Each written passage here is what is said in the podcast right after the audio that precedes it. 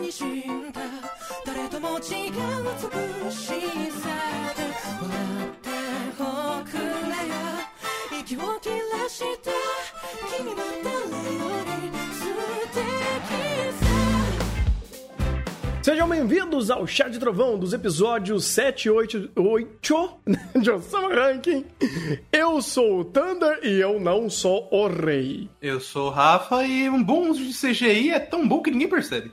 É o Maurício e teve CG? Teve? Eu não lembro. Episódio 7, meu amigo, o que teve era brincadeira. Eu, eu acho que teve, mas eu não me lembro de cabeça, cara. É que assim, tem tanta coisa acontecendo em Osama Ranking que você olha pra todo quanto é lado e você fala, caralho, tem coisa pra ver aqui. Você vai vendo tudo e, e esse amontoado de informações, elas são extremamente relevantes, extremamente ah, esclarecedoras e a cada vez que você tem esse, essa explosão de informações na tua cara, de vários aspectos, de várias óticas diferentes, a experiência com o Sama Ranking só cresce, só evolui. Porque é uma coisa que a gente já tinha falado antes. A ideia de troca de ótica e, e perspectivas e expectativas, elas acontecem a todo momento. E o boom inicial e, e de repente o Daida, tipo, deu o, o corpo do Daida é utilizado agora pro, pro, pro rei Bolse. Esse caralho, e ele e o rei sabia disso, e era tudo um keikaku dele, e tá tranquilo ele voltar. Ou melhor, inicialmente você fala, caraca, peraí, e agora? E esse choque? Então é todo momento tá tendo informações novas e elas são extremamente relevantes extremamente impactantes para a narrativa, eh, tanto em primeiro plano quanto detalhes que estão sendo construídos análogos a isso. E é incrível que ele continua mantendo isso com muita ma- maestria e muita qualidade. Nesse ponto de roteiro é, é aquilo, independente de estar sempre rushado, o, o Sama Rank ele sabe muito bem criar a, a base do, da narrativa dele. Então, esse negócio do boss é legal que você já tinha toda uma preparação de, pô, mas isso aí tá preparado até demais. Então, isso é um conceito já estabelecido antes. É algo que o Bolsa provavelmente sabia. Ainda tem a questão dos flashbacks que apresentam, até do Bolsa levando o Apis, que é o cara da lança, pra esse lugar. Você tem a, o negócio que já falam, ah, o, o Boji é um ser amaldiçoado, um gigante amaldiçoado, perdão. Então tudo isso já começa a indicar, pô, peraí, tem alguma coisa errada aqui. E talvez essas coisas se conectem. E chega no episódio, sim, de fato se conectam e tem uma penca de, de nuance através disso, principalmente em relação a como o Bosse reage, reage para descobrir que o filho tá vivo, as atitudes que ele tem em relação ao Domas e o submundo e coisa do tipo. Então, tipo, isso é muito bem casado e muito bem preparado dentro da história. Não é algo que ah, o Rush corta. Esse é até um exemplo de como narrativa pode ser rushada, mas funcionar. Porque, de fato, tem muita coisa sendo corrida. O episódio 8 mesmo poderia ter acabado umas 3, 4 vezes, sem problema nenhum. Mas o... eles sabem muito bem manter o seu básico e construir tudo isso para que daí você consiga amarrar, você consiga fazer a transição corretamente e deixar o... os pequenos foreshadowings e a gente não perder nada disso. Isso é muito importante até pra, pra própria trama da história. É, pro- o próprio episódio 7 foi ótimo fazer isso, ah, pro, pro, pro ponto do Daida. Então, começou. Ah, o rei tá no corpo. Ah, terminou. Puta, sacrifiquei meu filho. Cara, é, é dois, duas cenas extremamente curtas que conta muito, ah, porque o episódio 7 em si é para o Boji e para o, o, Kage e o seu arco de treinamento. Eu acho incrível isso. E como isso vai ser estruturado daqui pra frente, e essa é a parte pros dois. O, a parte do Daida foi extremamente curta, só ali, naquele flash, e foi tanta coisa, tanta informação que, tipo, sua cabeça explode. Eu achei isso maravilhoso. Obviamente, no episódio, no episódio 8, ele elabora muito melhor essas informações e dá muito mais contexto a isso, mas a forma que ele introduz essa nova informação, você fala, caraca, que porrada na cara. Só essa, comentando essa questão do episódio 7 aí do. do. re- re- ressurreição do, do Bosse, do rei. Ah, é interessante como, de novo, ah, volta a conversa do chá passado dos elementos místicos de Osama Rankin, que a gente não tem o real significado deles, eles não são explicados. Mas ao mesmo tempo as referências estão aí para quem quiser fazer um nitpicking a posteriori. Ah, era um elixir para ficar mais forte, mas por que o elixir para ficar mais forte tem a ver com a fênix, que é o símbolo da ressurreição, do renascimento, da vida eterna, esse tipo de coisa.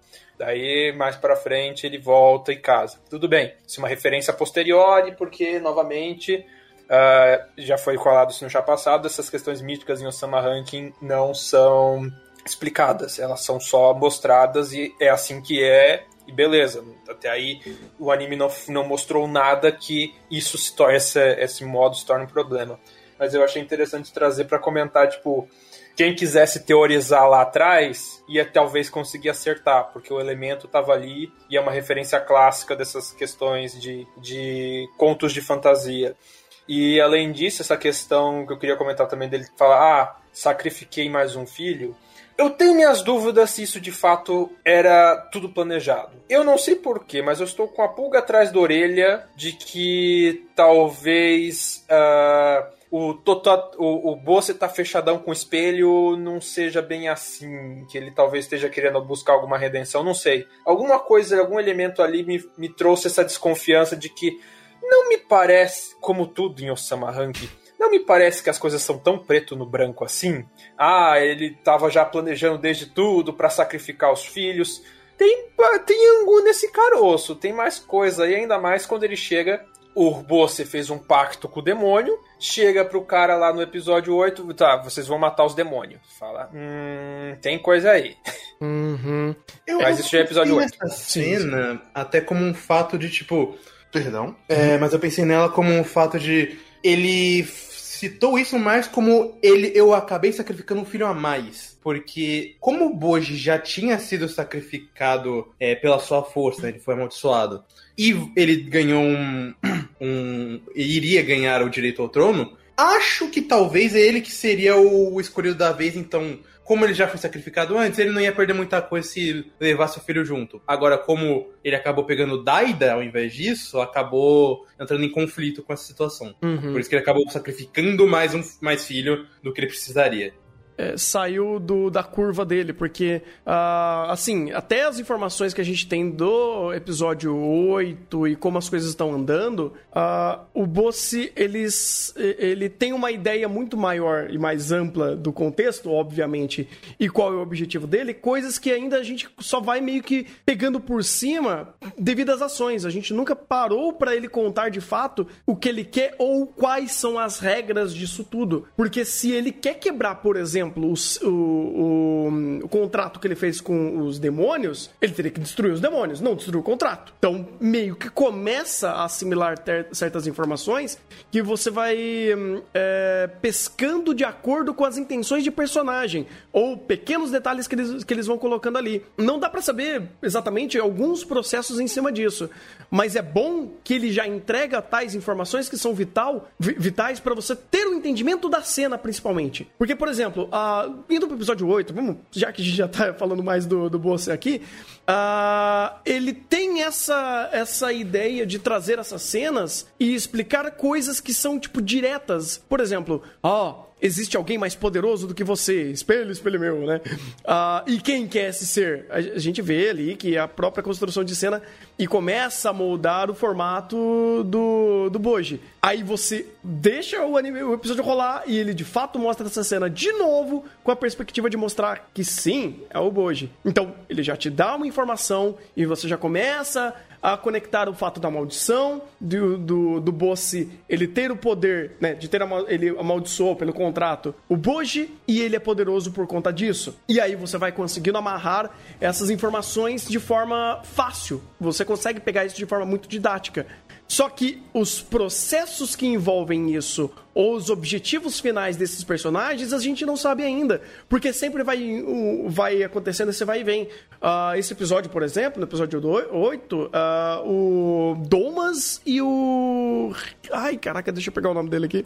E... O outro escudeiro, né? O outro, o outro soldado. Eles tiveram essa. O Hokuto. Hokuto, isso. Eles tiveram justamente isso. Uh, aconteceram conflitos, aconteceram coisas que vão fazer a gente tomar decisões diferentes.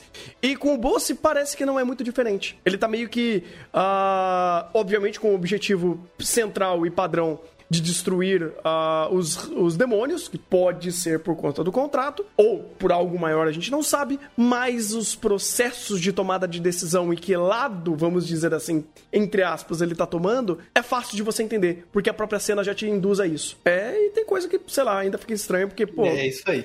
Não, é, porque, tipo, por exemplo, tem coisa que ainda a gente não consegue é, entender, por exemplo, com a mamãe, né? Com a, com a Healing. Healing? É. Sim, isso. É, então, assim, tem muita informação que ali ele, ele não te dá a, a a- o porquê. Ele te dá o como. Ele, você entende o, o processo do A até o B. Você entende ainda o porquê esse personagem está fazendo isso. Mas, pelas informações que ele vai e, e da forma que ele conduz a sua própria ação, isso é uma coisa muito boa para todos os personagens. A ação importa para todo mundo. Quando o personagem toma uma ação, essa ação importa e ela é responsiva, tanto para o roteiro quanto para outro personagem. Então você tem isso daí sendo amarrado. O porquê ainda faltam informações e, obviamente, isso vai ser construído com o tempo. Mas as, ah, as tomadas de decisões em si, elas são firmes. Elas são, é, é, são certeiras para o personagem chegar ao ponto que ele quer naquele momento pelas informações que ele tem. Eu acho isso muito legal isso ah, ajuda ao entendimento, inclusive, porque a gente tem bastante personagem, querendo ou não.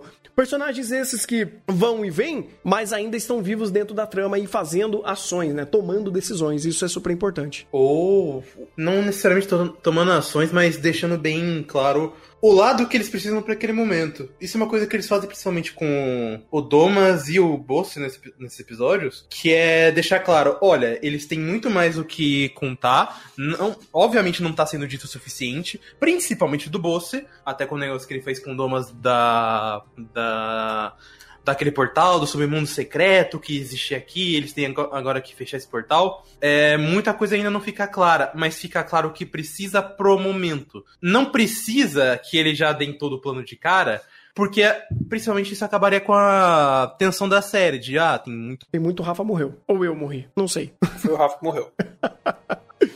Ah, mas também, né, pegando esse gancho do Rafa, ah, também faz sentido um personagem não ficar explicando todo o plano dele de forma expositiva. E, Alô? e, Rafa, você voltou agora. Eu tinha Eu- pegado o ah, eu morri? É, Obrigado, morreu. internet. Ah, é, é assim que funciona, inclusive. Eu sei muito bem como é isso. Ah, entendo. Me diz onde eu parei, inclusive, por favor. Eu peguei o gancho do, do que você falou, que o, o, ah, os personagens geralmente não contam tudo que eles, que eles têm em mente por, pra não estragar só o andamento da, da narrativa, mas eu também até ah, adicionei que não é só por isso, porque às vezes, porque principalmente em certos contextos não faz nem sentido o personagem chegar, virar pra câmera e fazer um grande diálogo expositivo sobre o grande plano Big Bang Mas, mas esse é o ponto. Tem momento que vale. Um momento Ele que- escolhe que não, porque i- isso acaba com a questão do mistério da série. E o mistério da série, eles envolvem a todo momento. Era o que eu tava até dando, Hum. indo dar de exemplo, que é o negócio do, do poder do Boji voltando. Você pensa, mas caralho, como que voltou? Como que deu certo? Ou foi alguma estratégia de treinamento diferente? Quanto mais a gente tá acompanhando isso, tava demonstrando, deu certo. Como? A gente ainda não sabe. Mas ele constrói isso muito bem a ponto da gente ficar instigado por essa situação. Ele poderia contar, mas isso tiraria uma das maiores graças da série, que é a estrutura de mistério dela. Mas. Então, É, vai lá, Maurício. pode falar, pode falar. Não, eu quero eu, comentar eu- só ia pegar esse gancho pra falar. é, então, isso daí, obviamente, por, por ser é, uma escolha de narrativa muito bem pensada pra manter esse mistério, mas é um mistério coerente. Porque, por exemplo, quando você coloca esse ponto, você traz um, um- o contexto da ótica específica que o Kage está tendo sobre a cena. Então, faz sentido usar o personagem que não sabe sobre a situação, ver que ele tá absorvendo ela ah, de forma paralela a isso, sem ter ah, o contexto correto do, do treinamento, que não cabe a ele, e você faz toda a montagem de cena e o andamento daquele momento da história ser por ele. Então é legal porque, de um lado, você mantém o mistério de não entregar tudo de lambuja, de outro, você faz isso de forma muito coerente e condizente, mostrando outras informações análogas àquela que também são super inter- interessantes e são super ricas.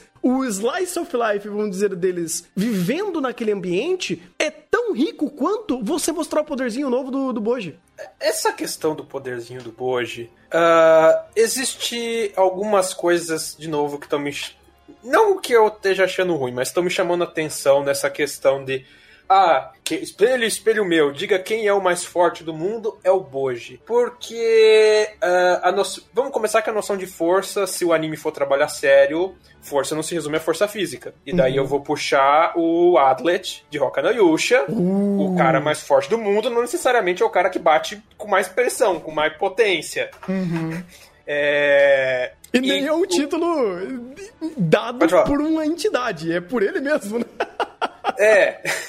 Uh, mas, mas eu queria. Eu, eu, eu, trouxe esse exemplo porque ele é bem didático. A questão, uhum. ah, uh, nessa questão, ah, por que, que, ele é o cara mais forte do mundo? Porque no caso ali do Adlet é por versatilidade, é por outras coisas.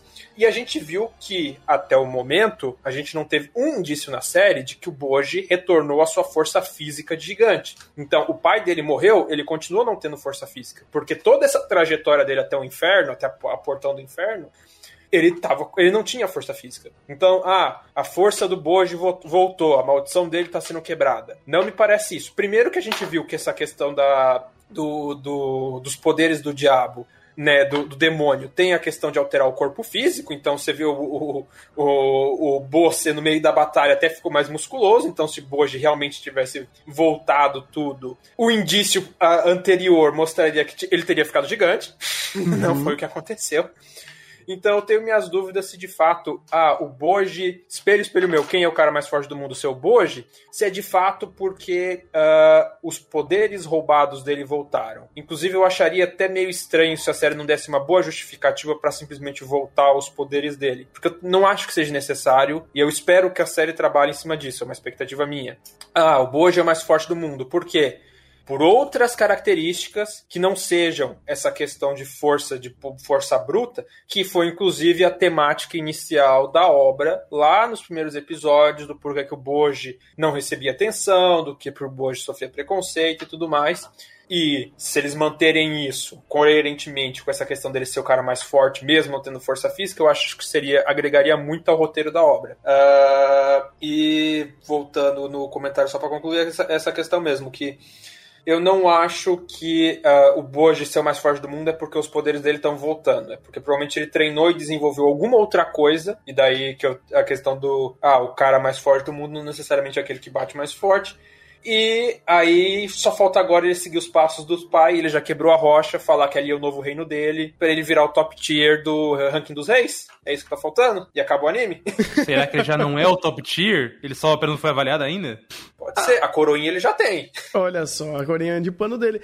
Mas é uma coisa interessante porque ele tá criando essa expectativa de força é, de duas formas. Uma, obviamente, por conta do espelho, da brincadeira do espelho, espelho meu, e do âmbito de fato o do Boshi, do Boshi ele ter algum tipo de força que ele possa utilizar ao âmbito de ser um rei. E múltiplo, múltiplas vezes a gente viu que força nesse mundo não é só força física de fato. Então, o que permite ele de fato usar outras coisas que não seja isso. Então eu imagino sim que, que as explicações em torno disso sejam muito mais criativas do que ele quebrou o contrato ou aconteceu alguma coisa dos poderes dele voltar, que não faz nem sentido.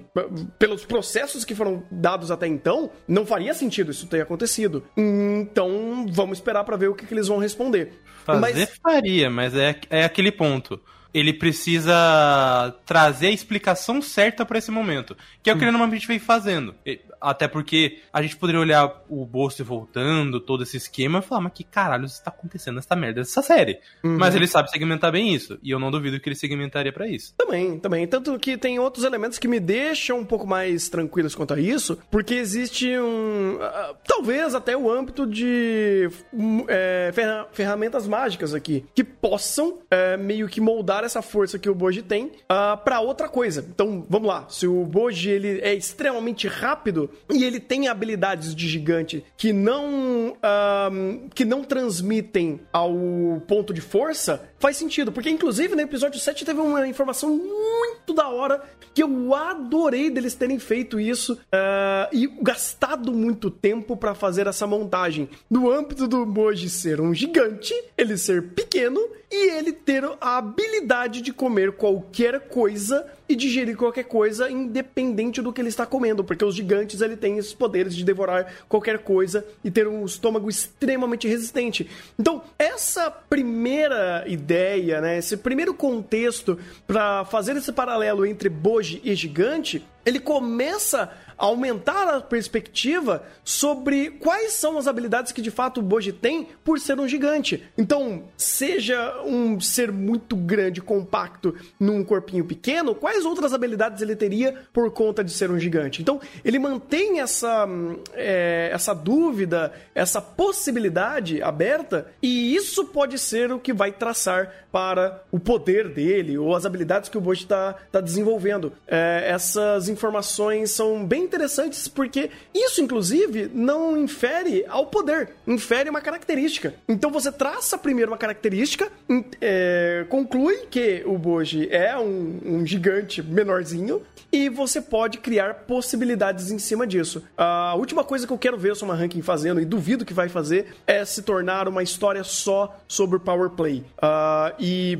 dar apenas poder em cima de poder. Nenhuma luta, inclusive em Soma Ranking, foi construída com esse viés. Era sempre algo que dependia do momento, do contexto, do conhecimento de tal personagem lutando contra outro. E as coisas fluíam em cima disso. Agora, porque ele tá jogando, né, o Power Player lá pra cima falando que o Boji é um ser poderoso, creio que ele vai fazer coisas parecidas para criar essa, é, essas explicações de uma forma muito mais criativa, fazer essas outras analogias e criar o Boji não só com um âmbito de poder, mas como um personagem rico em várias camadas por si. Essa, esse sketch da comida, uma coisa que eu acho legal de comentar aqui, de novo, olhando em retrospecto, a gente vê aquela, aqueles episódios onde estavam tentando assassinar o Boji e iam tentar veneno. E daí você olha, tipo, tudo bem, isso não tem a ver com aquele, com aquele episódio, mas mais pra frente ele já te mostra. Então, mesmo que tivesse tentado, mesmo que o Kagen não tivesse ali, a sombra ex-máquina, não ia ter acontecido nada. nada.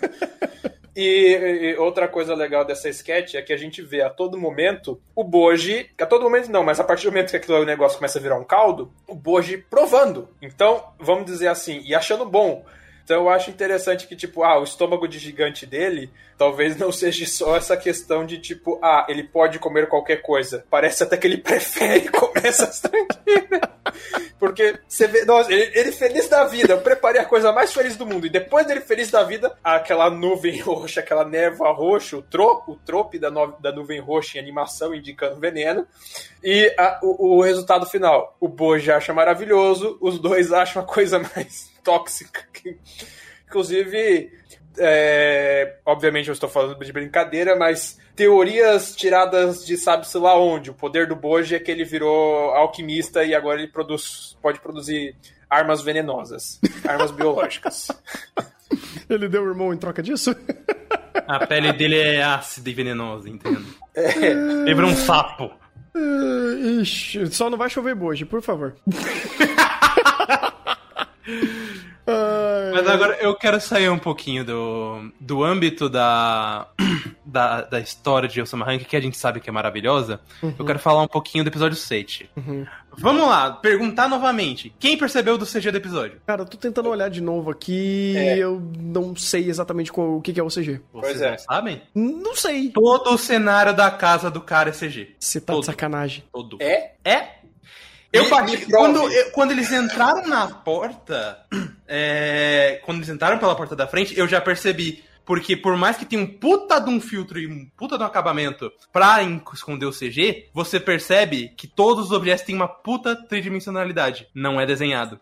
E isso é um puta do encaixe bem feito, porque permite é, que a produção brinque mais com esse ambiente, para fazer ambientação. Tanto que você percebe que esse episódio é diferente dos outros, porque tem muito enquadramento que não é, compete o que não faria sentido se fosse um anime em 2D, a não ser se fosse um filme de um bom tempo de produção. É, Que o storyboard tava fantástico desse episódio, não tem o que falar. Como eles E- usaram o ambiente dentro da casa do. Qual que é o nome dele mesmo? O, O Despa, eu acho. o Despa.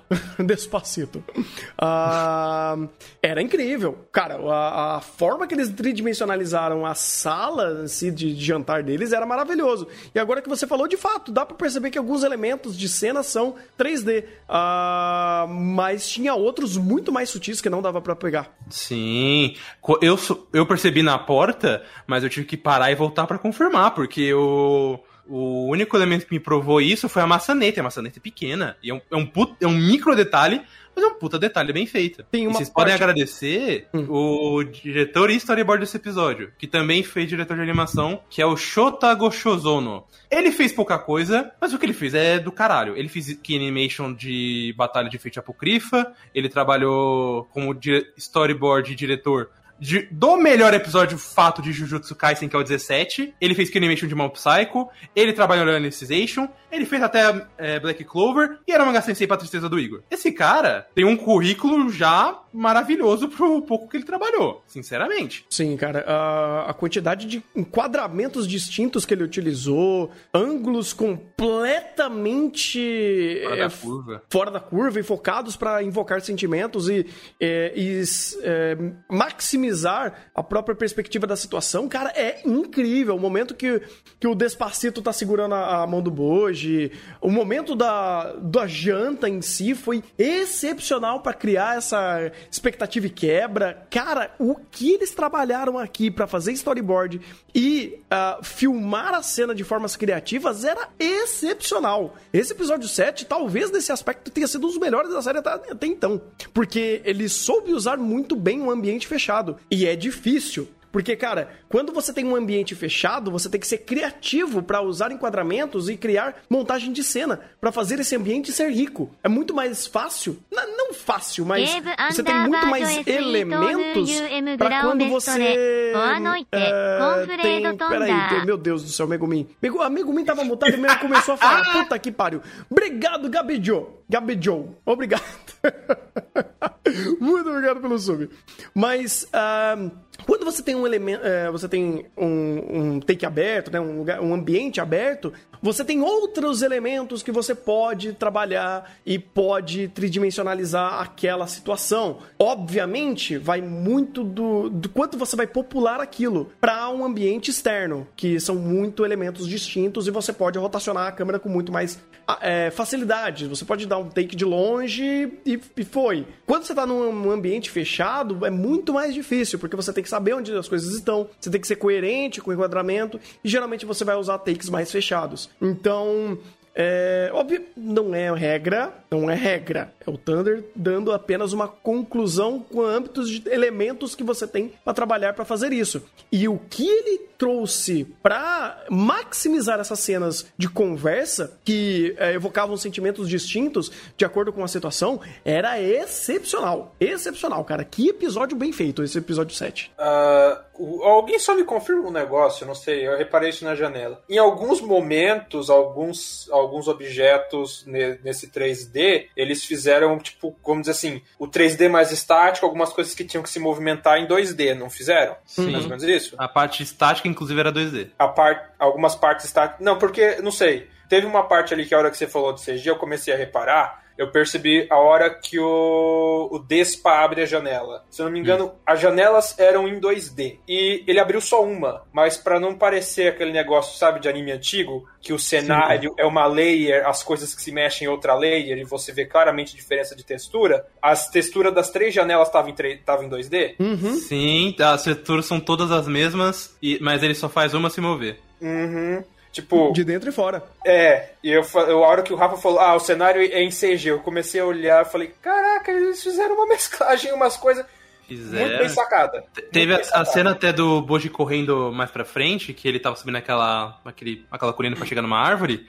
Ali tem muita. Você percebe até que é muita camada separada. Só que diferente de muito anime porcaria, é, eles têm uma direção de fotografia tão competente que parece que é muito mais uma sensação de profundidade do que sensação de isso aqui não combina. Exato. Porque daí você consegue usar esses elementos distintos uh, de estética diferenciada para criar um, um, casamento artístico, né? Um, um casamento visual para você usar esses elementos. Porque aí, cara, é extremamente. Tipo, os caras são, assim, fora da curva para fazer um negócio desse. É, tem muita boa gente trabalhando ali em todos os setores e quem junta todas essas pecinhas também é muito bom para fazer as coisas terem sentido. É isso que é da hora, cara, quando você vê numa obra que existem elementos distintos, mas eles têm sentido pela composição de cena. Isso é trabalho, inclusive, de, do, diretor de episódio. Ou e do diretor geral também. Então é bom que o Sala Ranking tá tendo essas técnicas diferentes e distintas de criar cenas e todas elas têm sentido, têm uh, senso, tem o porquê daquilo tá sendo feito ali e você entende qual é a conexão desses tais elementos visuais. Cara, é. Puta, eu quero dar um abraço da galera que tá fazendo o Osama Ranking. E vamos, vamos dar mais também um é, salva de palmas pros diretores de fotografia de Osama Ranking, que são dois. O primeiro é o Kazuto Izumita, que o cara fez uma cacetada de coisa. Vou listar o, o só coisa que a gente sabe que é o fino. Uhum. Flip Floppers, Great Pretender, é, Reiki Monogatari, Review Starlight. O no, e o segundo é o Noriyuki Ueda, que fez. Uh, deixa eu ver aqui. É, Shoujo Shumatsu. Uh, deixa eu me ver mais alguma coisa. É, e Sirius the Jäger. E pra terminar de citar o que importa, os dois trabalharam em Bleach. Caralho. Era pra ser um elogio? Exatamente. Porque é o que verdadeiramente importa. Ah, tá. Entendi. Ai, ai. Uh, do episódio 8, Uh, não sei, alguém quer falar mais alguma coisa de 7? Não, tô tranquilo. Eu tô tranquilo também. No episódio 8, ele já é, trabalha outros planos, outros aspectos que é voltado, como a gente já falou, pro rei, uh, ah, para trazer de novo o Domas, uh, ah, para ele andar mais na, na trama que tá rolando né, na parte de fora.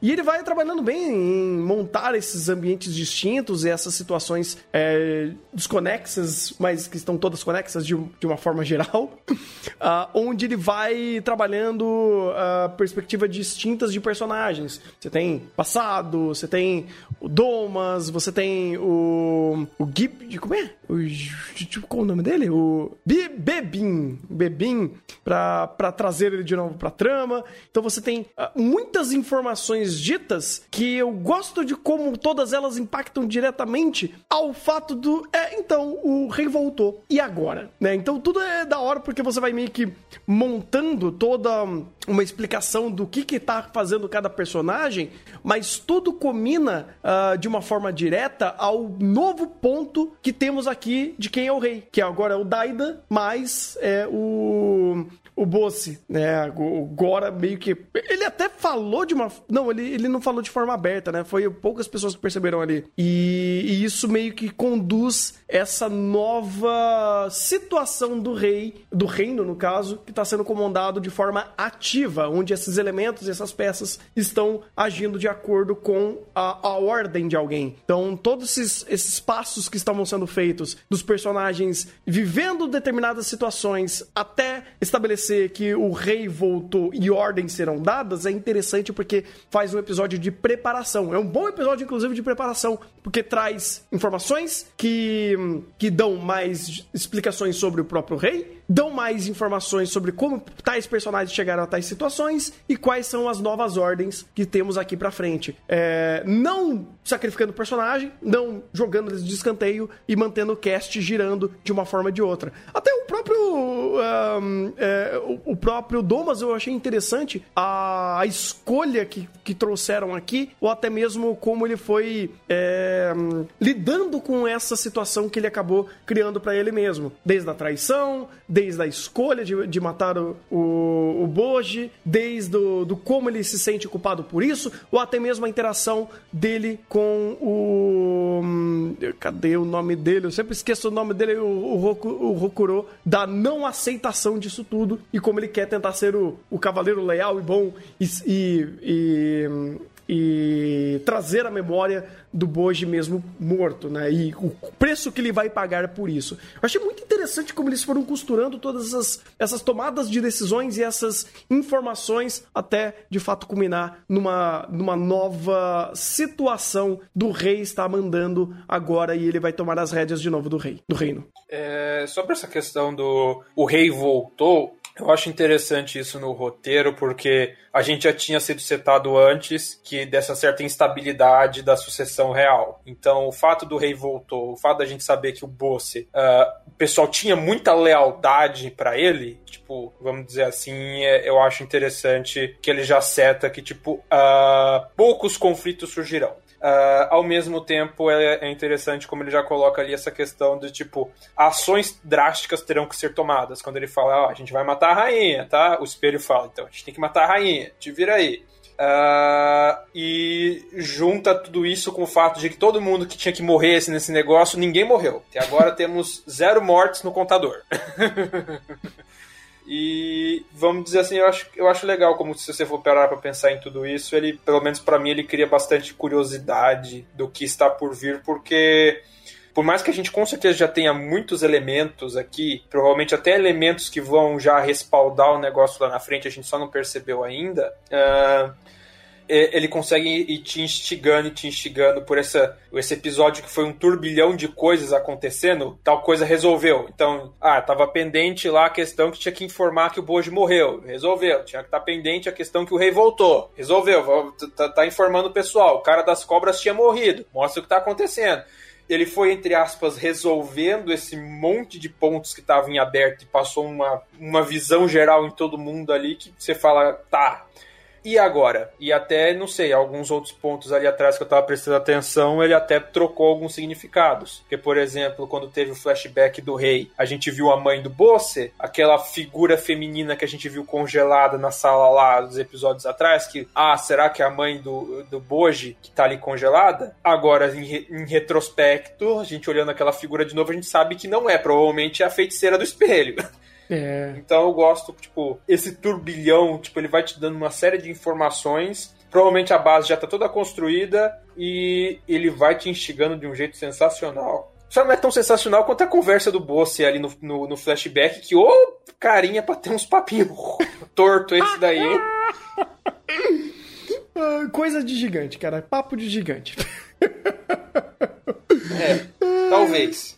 Uh, mas, é, mas é da hora, cara, porque de fato essas informações sendo costuradas de forma para é, explicar e justificar o que estava acontecendo até então é, é, interessante porque ele tá te conduzindo muito bem pra trama. E tem coisas que eu acho muito legal que, por exemplo, ah, ah o Bebin não morreu, é, mas também quando a gente mostra as informações da cobra e, tipo, dá uma, uma possibilidade de isso ser é, plausível uh, e ele mostra o processo em cima disso, é bem interessante. Desde a ascensão dele, o conhecimento, o, a conexão que ele tem com a cobra e o fato dessa dívida e dessa, dessa conexão que ele tem com esse ser místico. Então é interessante como, tipo, ele amarra de uma forma tão rápida, mas tudo faz sentido, porque ele já tinha pré-estabelecido muito disso. E tem coisa que o Osama Rankin vai fazendo que a gente às vezes nem percebe, porque é tão fluido e é tão fácil de você ir assimilando, porque essa informação já tinha previamente tido algum um contexto e você vai fazendo essas amarrações de forma fácil. A, a narrativa de Osama Rankin ela flui muito rápida,